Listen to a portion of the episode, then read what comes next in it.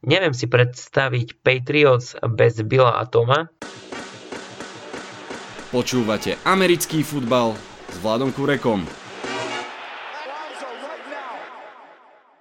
Volám sa Vlado Kurega, hlásim sa vám zo štúdia 8.0.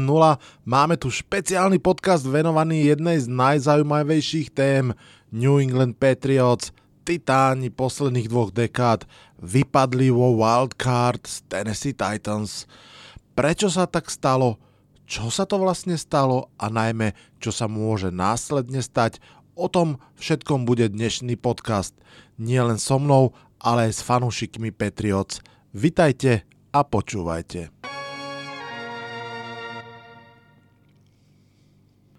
Poďme si zosumarizovať, čo sa vlastne stalo. Patriots vstúpili do sezóny veľmi presvedčivo. V prvom zápase rozbili Pittsburgh Steelers 33, to ešte hral aj Big Ben. V druhom zdevastovali Dolphins 43-0 a v treťom uzemnili Jets 30-14. Skôr ako by mne došli superlatíva, došiel dých ich útoku. Z Bills uhrali tesnú výhru 16-10 a celé to na plecia odniesla obrana vedená Gilmurom, Vannojom a ďalšími. Aj ďalšie zápasy zverenci Bila Belčika vyhrávali, až 9. zápas prehrali z Ravens, ktorí už vtedy naozaj fičali. Potom v decembri dokonca dve prehry po sebe, najskôr z Texans, potom z Chief. To sa už nahlas hovorilo, že útok je slabý, nehrá to, čo sa čaká od New England Patriots. Vedeli to aj v klube, skúšali Antonia Browna, ale pochopili, že ten je proste mimo. Tradeli pre Mohameda Sanua, ale žiad, žiadna útočná obroda sa nekonala. Stále však mali všetko vo svojich rukách a aj vytúžený priamy postup do divízneho kola na dosah.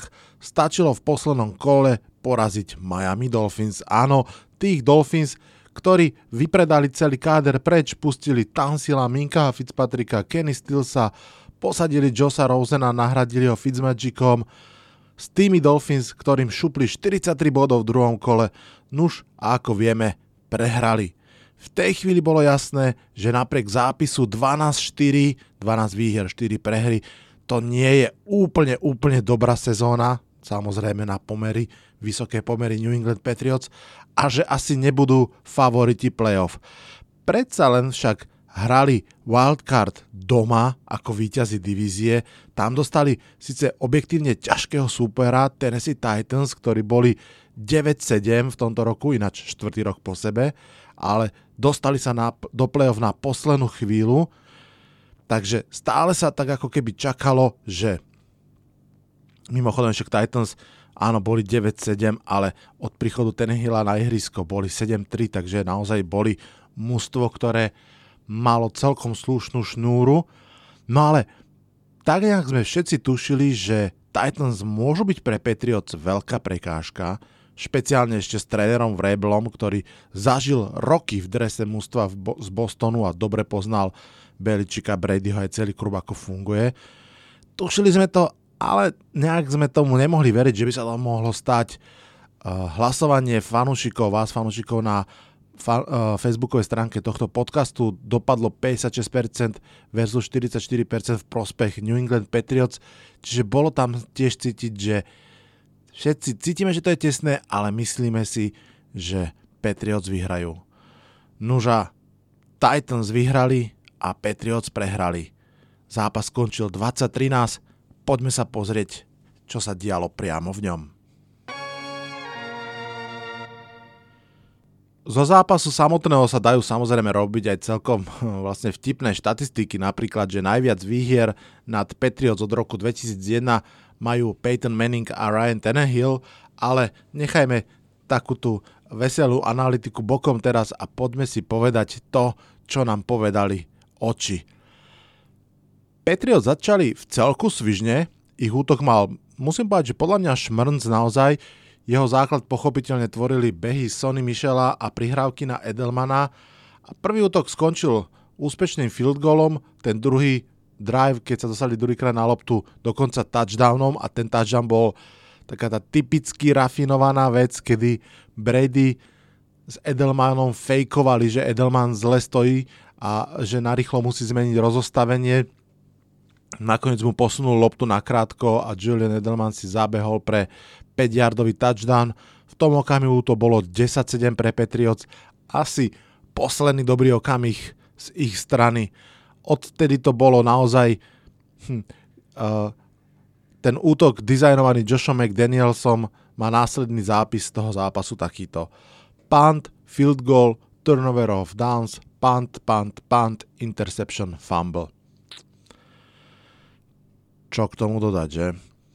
Keď si povieme, že Derek Henry nabehal cez 200 yardov v tomto zápase, je jasné, že obrana Patriots hrala dobre, keď vlastne polčas skončil 14-3 a potom ešte celý druhý polčas v podstate to bolo stále toto tesné skóre.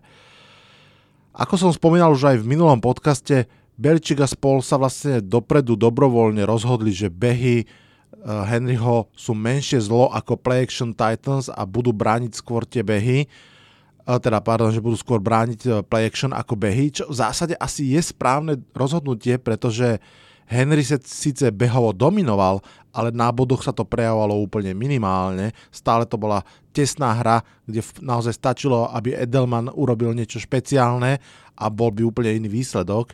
Naopak, jeden z posledných dôležitých driveov práve Edelman dropol čistú loptu, to bol vlastne druhý a pomerne dlhý a mohol to byť rovno prvý down, lenže on dropol, nasledoval tretí dlhý, ktorý sa jej nepodarilo premeniť a punt a tam už to potom naozaj išlo celkom z kopca.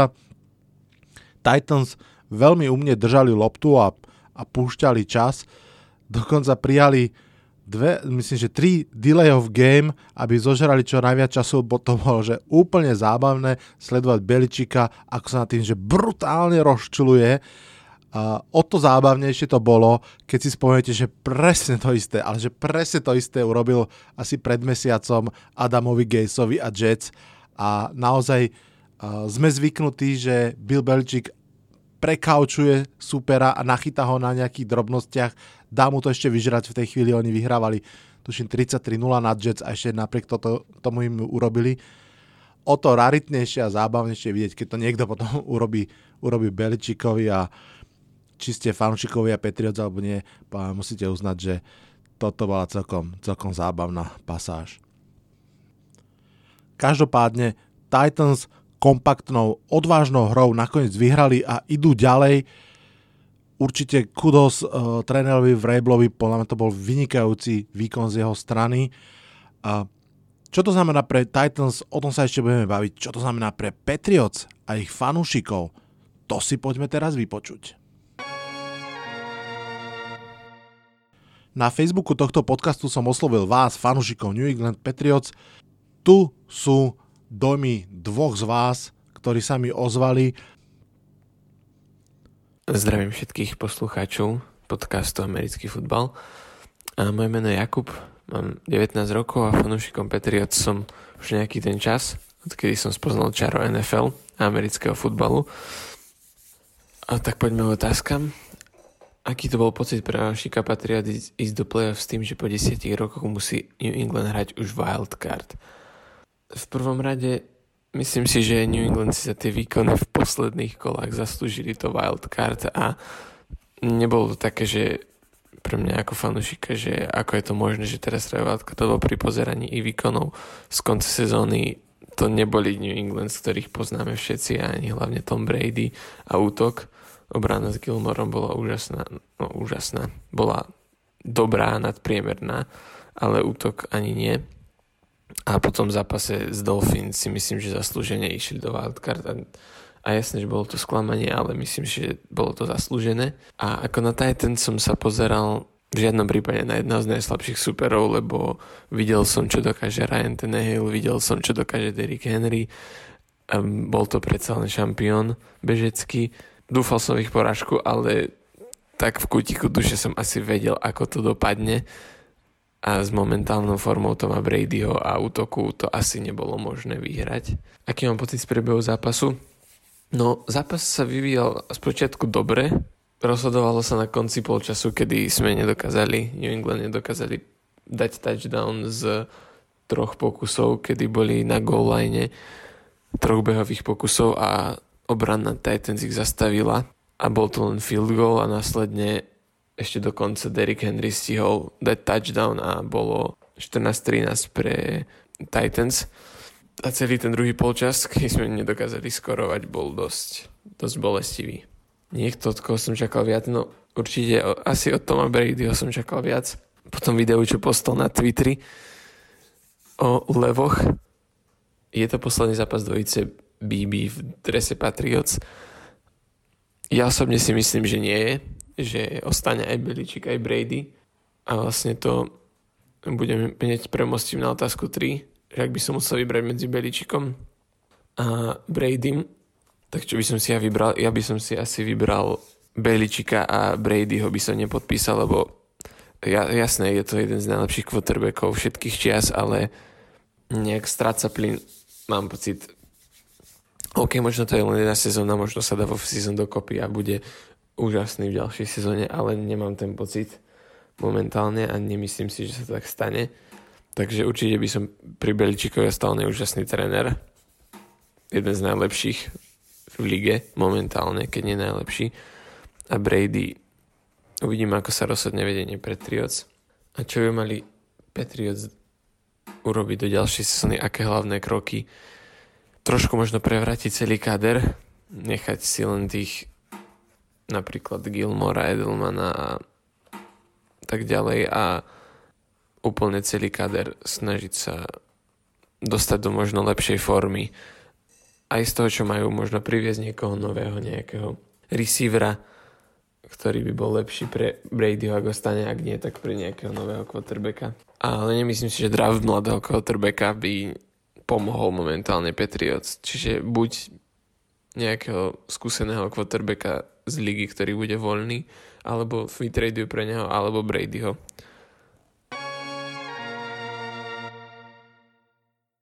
Zdravím poslucháčov tohto podcastu, moje meno je Roman a fanúšikom Patriots som od roku 2014, kedy som začal vnímať NFL. Tak a teraz poďme na tie otázky. Po prvé, aký to bol pocit pre fanúšika Patriots e, ísť do playoff s tým, že po desiatich rokoch musí New England hrať už wildcard? Pre mňa to bola novinka, na ktorú som, ktorú som ešte v rámci môjho fandenia Patriots nezažil, keďže, ako som spomínal, fandím od roku 2014 Samozrejme som tušil, že to družine okolo Dua Beličik Brady nevyhovuje, ale aj napriek tomu som si hovoril, ako asi všetci, čo sledujú NFL, že playoff podaní Patriots je niečo úplne iné ako počas regular season a takisto som čakal, že Bill príde znova s majstrovským eh, plánom ako pokoriť Titans a dostať sa ďalej.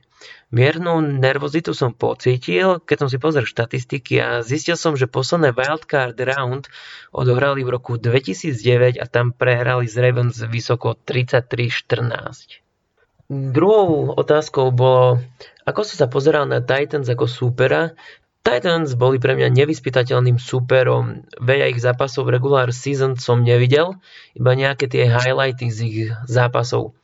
Zo začiatku sezóny mi neprišli ako tým, ktorý by mohol ašpirovať na playoff, ale po výmene na pozícii quarterbacka, keď e, Mario tu nahradil Tannehill, tak ich hra šla prudko hore. Takže na základe ich progresu som mal pred nimi ako supermi zdravý rešpekt. Ukázali to aj v zápase proti mojim Patriots. A takisto som si myslel, že keďže hrá Tannehill svoje prvé playoff, takže doľahne na neho nervozita daného okamihu alebo niečo iné, čo sa bohužiaľ pre mňa našťastie pre nich nestalo. Tretou otázkou bolo, aký máš pocit z priebehu zápasu, kde sa podľa teba rozhodovalo. Každý, kto pozná v tejto sezóne pomery v Patriots, vie, kde je ich najväčší problém túto sezónu a tým najväčším problémom je ofenzíva, a to hlavne na postoch wide receivera, tight enda a takisto aj running backa. Tým pádom som čakal, že defenzíva bude tá, ktorá to dokáže utiahnuť, čo sa nepotvrdilo a to hlavne kvôli tanku na pozícii running backa menom Derrick Henry a toto je jeden z hlavných dôvodov toho, že Patriots prehrali, proste nedokázali zastaviť Henryho. Samozrejme ďalším je ofenzíva Patriots, ako som už spomínal, čiže ich kvázi nemohúcnosť skorovať túto sezónu. Je niekto od koho si čakal viac zo strany Patriots? Samozrejme, je ich viac. Napríklad náš minuloročný first round pick Ankil Harry, aj keď ten bol dlhšie zranený a toto bol len jeho 7. zápas po zranení celej jeho kariére v NFL. Potom je to Mohamed Sanu, od ktorého asi každý čakal viac, keďže mal zaplátať priestor po Brownovi a Gordonovi. Takisto aj Sony Michael, asi jediným hráčom, ktorý naplnil očakávania, bol zase znova Julian Edelman. A aby som nezabudol, tak aj defenzíva Patriots, ktorá skúšala všetko možné, aby zastavila Belvú hru Titans, čo sa samozrejme nepodarilo. Tak a teraz sa pozrieme troška do budúcnosti. Je to posledný zápas dvojice Belichick Brady v drese Patriots. Podľa mňa nie. Belichick Brady mu verí a nezabúdajme, síce Tom Brady má 42 rokov, ale minulý rok vyhral Super Bowl a to mal 41, čiže rozhodne toho veku nebude.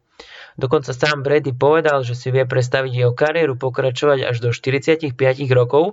No samozrejme, ak mu to zdravie dovolí, tak prečo nie? A takisto si myslím, že Bill Belichick po tomto neúspechu nebude odvolaný ani sám neodíde na trenerský e, dôchodok a naďalej ostane zastávať jeho post head coacha Patriots. Ešte na Margo Bradyho neviem si predstaviť, že si kariéru praje ukončiť po prehre s Titans a pick six v záverečnom drive dokonca vo wild card round. Na to jednoducho nemá povahu a verím, že jeho naturel mu to nedovolí. Tak, čo by mali urobiť Patriots do ďalšej sezóny? Aké hlavné kroky? Jednoznačne priviesť do týmu tight enda. Po Gronkovom odchode ostal post úplne voľný, síce túto pozíciu mali vyplniť hráči ako Izo, Lakov z Watson, ale ani jeden nebol dostatočný a ani jeden nenaplnil očakávania.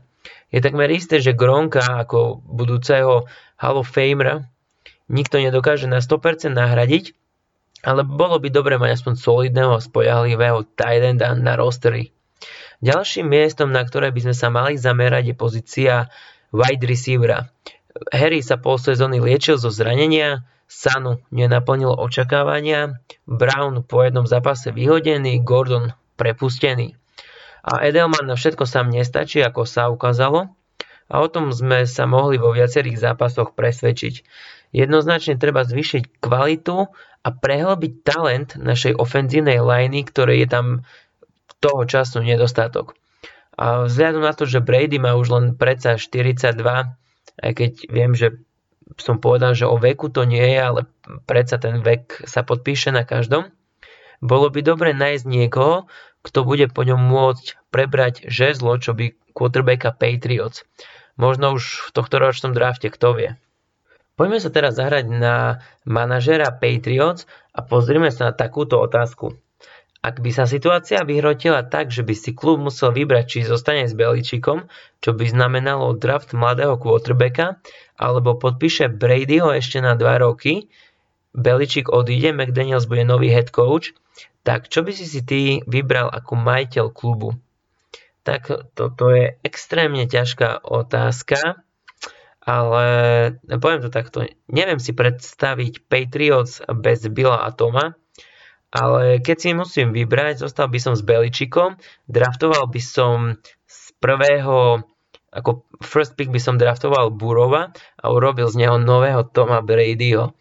Neviem prečo, ale táto idea by sa mi celkom páčila.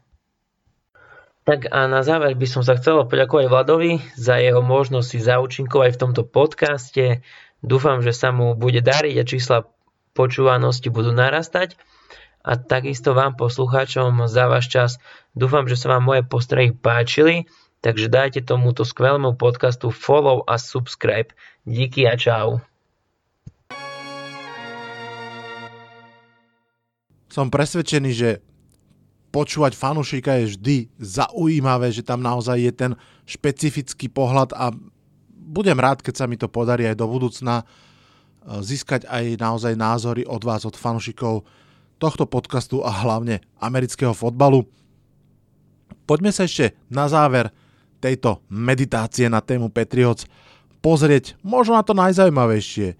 Čo môže nasledovať? Samozrejme, niektoré veci už e, sme počuli pred chvíľkou, v zásade platí, že nič nevieme, ale špekulovať môžeme. Ja si pomôžem troma citátmi. Na úvod citát Toma Bradyho, ktorý sa vlastne dostal aj do názvu tohto podcastu. Keď dostal otázku na tlačovke, aká je šanca, že odíde do športového dôchodku, odvetil pretty unlikely a hneď na to doplnil hopefully unlikely. E, ja si to prekladám takto. Tom Brady sa naozaj nechystá skončiť, naozaj by chcel hrať, dúfa, že Patriots to vidia podobne, ale nevie, či to tak je. V tom je obsiahnuté pomerne veľa, si myslím, že Mm, dokonca som našiel aj citát Bradyho otca, veľmi, veľmi zaujímavý, znie v preklade asi takto. Toto nedopadne dobre. Nedopadne to dobre. Viem, že Tom chce hrať do svojej snad 70 a to je proste nemožné. Jedného dňa ho nebudú chcieť. Je to drsný biznis a jedného dňa sa to stane a nedopadne to dobre. Veľmi silné slova povedal ich otec Toma Bradyho, povedal ich pred 5 rokmi. Odvtedy Brady získal 3 prstenia, ak sa nemýlim, ale tie slova stále asi platia. No a na záver veta od majiteľa Krafta spred myslím dvoch dní z jeho tlačovky, keď povedal, že dúfa, že Tom buď bude hrať za, za Patriots, alebo odíde do dôchodku. Ale chápe, že to môže dopadnúť čeliako. Čo z tohto všetkého, čo sme počuli, vyplýva? Myslím, že Patriot sú chytení medzi dva silné, veľké mlynské kamene. Na jednej strane je to snaha vyhrať ešte teraz, čo sa dá a silný vzťah medzi klubom a jeho quarterbackom a na strane druhej je potreba reštrukturovať káder, začať robiť kroky pre dlhodobé ciele a nájsť nového quarterbacka na ďalších 12, možno 15 rokov. Tento boj sa už raz v Patriots odohral, myslím, že pred troma rokmi a vtedy ho vyhral Tom Brady a tá win now situácia. Jeho pripravovaný náhradník Jimmy Garapolo bol poslaný do San Francisca a zdá sa, že je, to, že je to tak rozdelené, že na jednej strane Kraft a Brady, na druhej strane Biličik, ale vlastne ono je to trošku aj menej podstatné, či sú naozaj oni takto rozdelení a že ktorá strana vyhra. Skôr je jednoducho podstatné, či nájdu v sebe Patriots toľko sily, aby zahodili tú možnosť na ešte jeden pekný výsledok a začali budovať od znova. Pretože to, čo je v najlepšom záujme Toma Bradyho, už nemusí byť v najlepšom záujme New England Patriots. Samozrejme, to, čo sa deje paralelne, je aj veľký exodus trénerských síl, len za posledné roky odišli Matt Patricia, Brian Flores, teraz Joe Judge, možno odíde Josh McDaniels a to som si ešte na všetkých určite ani nespomenul. A ono možno by dávalo aj zmysel si nechať Bradyho ako tzv. bridge quarterbacka na rok a draftovať k nemu mladého quarterbacka, ale nie som si istý, že či je to možné takto poukladať. A ak by Patriots do toho chceli naozaj ísť a že tento rok draftovať quarterbacka, tak by sa museli uspokojiť No pochybujem, že s tretím, možno štvrtým alebo piatým quarterbackom v poradí, pretože Joe Burrow, Tua Tagovalia aj Herbert podľa mňa pôjdu všetci v, v top 10, v top 15 najneskôr. Je veľa tímov, ktoré chcú quarterbacka, sú uskladané vedľa seba pomerne vysoko. Um, ťažko odhadnúť, čo sa, čo sa udeje. Ja si napríklad myslím, že Bill Belichick by veľmi rád skúsil ešte niečo úplne iné. Myslím si, že to, ako vidí v lige, čo dokážu Lamar Jackson, Deshaun Watson, Kyler Murray, Russell Wilson pochopiteľne, myslím, že by ho bavilo odomknúť potenciál mladého dual threat quarterbacka, nie takého čistého behača, ako bol Josh Allen alebo Cam Newton. Naozaj hráča, ktorý vie výborne hádzať, ale je naozaj, naozaj mobilný a povedzme si pravdu, fakt by mohlo byť zaujímavé vidieť, čo s takýmto quarterbackom robí Bill Belichick. Každopádne, ktorou cestou sa Patriots rozhodnú ísť, je naozaj, že vo hviezdách vôbec nie je isté, či zostanú v klube aj Belichick, aj McDaniels, či v, nich, či v klube zostanú obidvaj alebo jeden alebo ani jeden asi jedno z mála vecí, ktoré v tejto chvíli naozaj vieme, je, že Tom Brady je rozhodnutý hrať aj o rok. V čase, keď som písal tento podcast, tak vlastne vyšla jeho, jeho správa, kde sa v podstate veľmi jasne vyjadril, že on ešte chce hrať, že je pripravený, že už začína trénovať. Proste je neskutočné, ako 3 dní po takejto veľkej prehre je už namotivovaný a ide, ide zase sa zavrieť do telocvične a makať. Nie je pochyb, že Tom Brady patrí že absolútne najkompetent, najsúťažnejším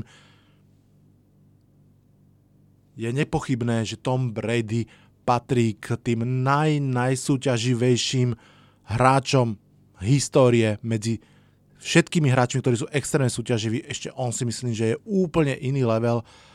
Nie sa čo čudovať, 6 prstenov sa asi nedá iným spôsobom získať. Ja nie som vôbec prekvapený, že on proste nechce, aby jeho posledný hod v kariére bol pick six do, do rúk Titans. Otázka je, kto ho bude chcieť. Či ho budú, budú chcieť doma v Patriots, či ho bude chcieť nejaké iné mužstvo prípadne, či on do toho mužstva bude chcieť ísť samozrejme.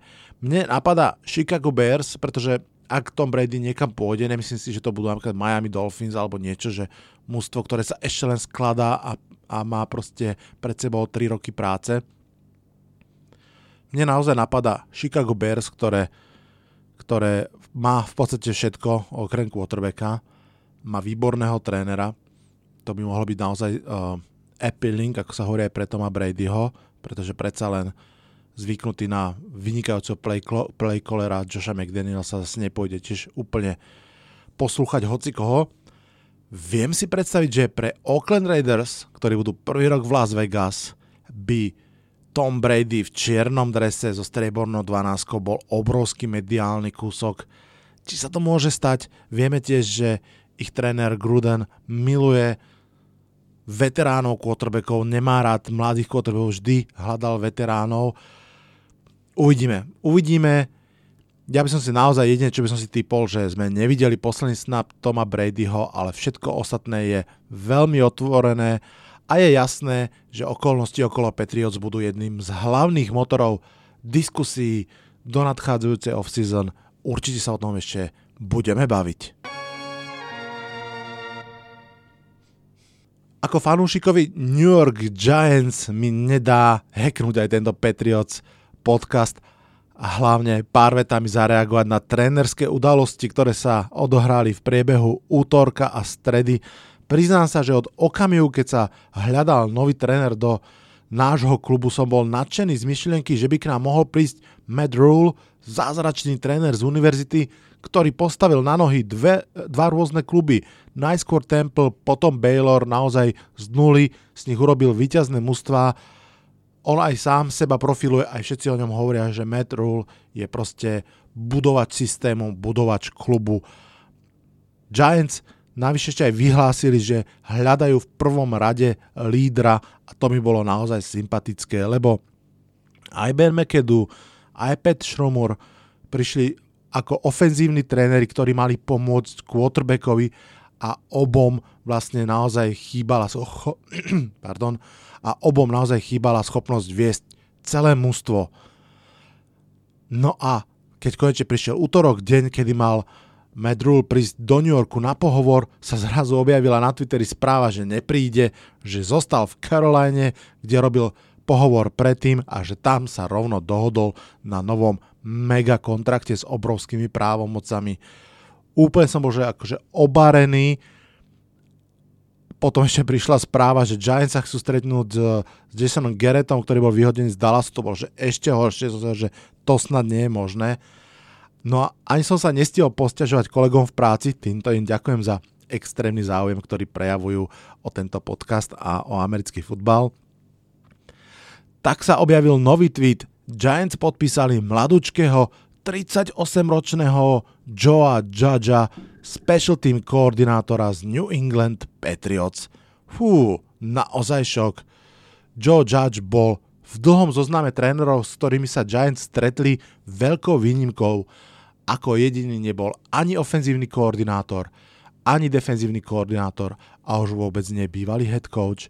Možno viete, možno nie, ale jediný hlavný tréner v NFL, ktorý predtým nebol ani ofenzívny, ani defenzívny koordinátor, ale special, uh, special team uh, koordinátor, je Joe Harbaugh v Baltimore. V tejto chvíli nikto absolútne netuší, či bol ten výber dobrý alebo zlý, ale poviem vám tri veci, čo sa mi na ňom páčia. Joe Judge je extrémne mladý, ale trénoval pod dvoma trénermi, ktorí sú možno že najlepší, akí aktuálne vôbec trénujú. Na univerzite 2, alebo myslím, že 2,5 roka trénoval v Alabame pod Nikom Sabanom, pravdepodobne najlepším trénerom v dejinách univerzitného fotbalu a od neho potom išiel do Patriots a 5 rokov trénoval pod Billom Beličikom. Druhý bod, ktorý sa mi páči, Joe Judge, podobne ako Matt Rule, je naozaj CEO typ trénera. Už z princípu special team koordinátora rieši aj útok, aj obranu, nemá svoju hlavnú stránku. Navyše, veľmi pochválne sa o ňom vyjadroval Bel Biličik. Ja som osobne rád, že Giantsi udržali túto požiadavku na svojho head že nešli po playcallerovi, či ofenzívnom alebo defenzívnom, ale o niekom, kto proste zastreší celé to mústvo. No a tretie, čo sa mi páči, je, že áno, Judge je mladý, opakujem to, ale zase prichádza z víťazného prostredia.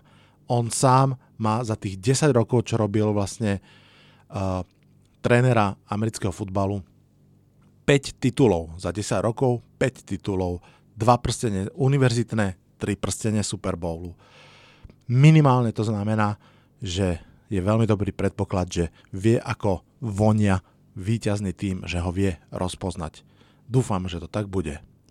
Samozrejme, strašne bude záležať, akých asistentov si dokáže vybrať. Aktuálne sú voľné napríklad dve legendy obranných stratégií Wade Phillips z LA Rams a Ron Marinelli z Cowboys Dallas. Podľa mi bolo fantastické, ak by sa jeden z nich podaril. Uvidíme. Každopádne NFC East je naozaj veľmi, veľmi zaujímavá traja skúsení tréneri, ktorí boli každý minimálne v Super Bowle a, a proti ním štvrtý special team koordinátor, ktorý nikdy ešte netrénoval ako hlavný tréner ani snap na univerzite či v NFL. Môže to vybuchnúť úplne spektakulárne a môže to byť úplný home run. Uvidíme. Na záver sa poďme pozrieť ešte na divízne kolo, pretože veľmi ma baví príležitosť hovoriť o zápasoch ešte predtým, ako sa udejú. Je to rebríček zápasov divízneho kola, ako veľmi sa ja na ne teším, čo v nich vidím. Treba povedať, že všetky štyri sú podľa mňa že vynikajúce, čiže to už je naozaj že lepší z dobrých. A to poradie u mňa asi následovné. Na štvrtom mieste Texans Chiefs. Na tento zápas sa teším z dvoch dôvodov. Prvým sú quarterbacki. Watson aj Mahomes patria naozaj k mojim obľúbeným a tým druhým dôvodom je, že fakt som zvedavý na Kansas City Chiefs. Tento rok hrajú trošku v tieni Ravens, plus Mahomes bol aj trošku zranený, takže liga na nich ako keby jemne zabudla. Zabudla, aký dobrí môžu byť, aký dobrí boli minulý rok a mám také tušenie, že v tomto zápase to všetkým pripomenú. Na treťom mieste mám duel Vikings-Niners, obidve musia som mi sympatické, veľmi rešpektujem trénera San Francisco 49ers Kyle Shanahana, myslím si, že to môže byť že veľmi, veľmi vyrovnaný zápas. Na druhom mieste Titans Ravens, samozrejme veľmi sa teším na Ravens, aby som ich videl, ako budú fungovať. Veľmi som zvedavý na Titans, vôbec by som ich nepod, nepodceňoval. Dva najlepšie behajúce útoky sa stretnú proti sebe, tento zápas môže naozaj aj celkom rýchlo ubehnúť, akože naozaj doslova rýchlo, ak bude plný behov, ktoré vlastne nezastavujú čas.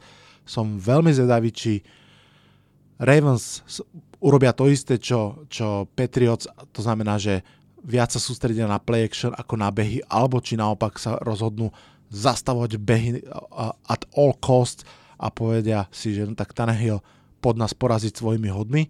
Veľmi som zvedavý. No a najviac som zvedavý na prvom mieste, pochopiteľne, Seattle Seahawks, Green Bay Packers. Nie sú to najlepšie mužstva v lige podľa mňa, alebo teda v playoff, ale pre mňa je to jasné prvé miesto, naj, najzaujímavejší zápas, zápas, na ktorý sa najviac teším.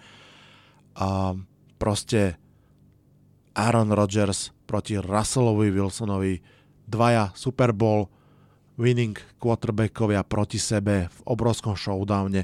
Papierovo by to mal byť trošku v prospech Packers, ale proste keď hrajú títo dvaja, tak je naozaj možné všetko. Navyše ich posledný playoff zápas bol fakt, že veľkolepý, už som ho spomínal, určite si ho pozrite, ak si nepamätáte highlighty. No a navyše sa ešte veľmi teším, že sa snáď podarí, že tento zápas budem pozerať s mojimi kamarátmi Matušom a Basom, ktorí sú v práve fanšika Packers a Seahawks a vždy sa lepšie takéto veci pozerajú, keď máte okolo seba ľudí, ktorí, ktorí fandia z celého srdca. Takže toto je štvorica zápasov, na ktoré sa extrémne teším. Som zvedavý, na ktoré sa tešíte vy. Napíšte mi na americký futbal s Vladom Kurekom z Facebookovú stránku. Za chvíľku tam už pobežia aj ankety, ako si myslíte, že ktorý zápas dopadne, či už v sobotu alebo v nedelu. V nedelu pozerajte, aj v sobotu pozerajte, nezabudnite, zase sa hra v sobotu, nedelu. No a potom sa zase počujeme v ďalšom podcaste. To je na dnes všetko. Odhlasujem sa z tohto podcastu. Čaute, čaute.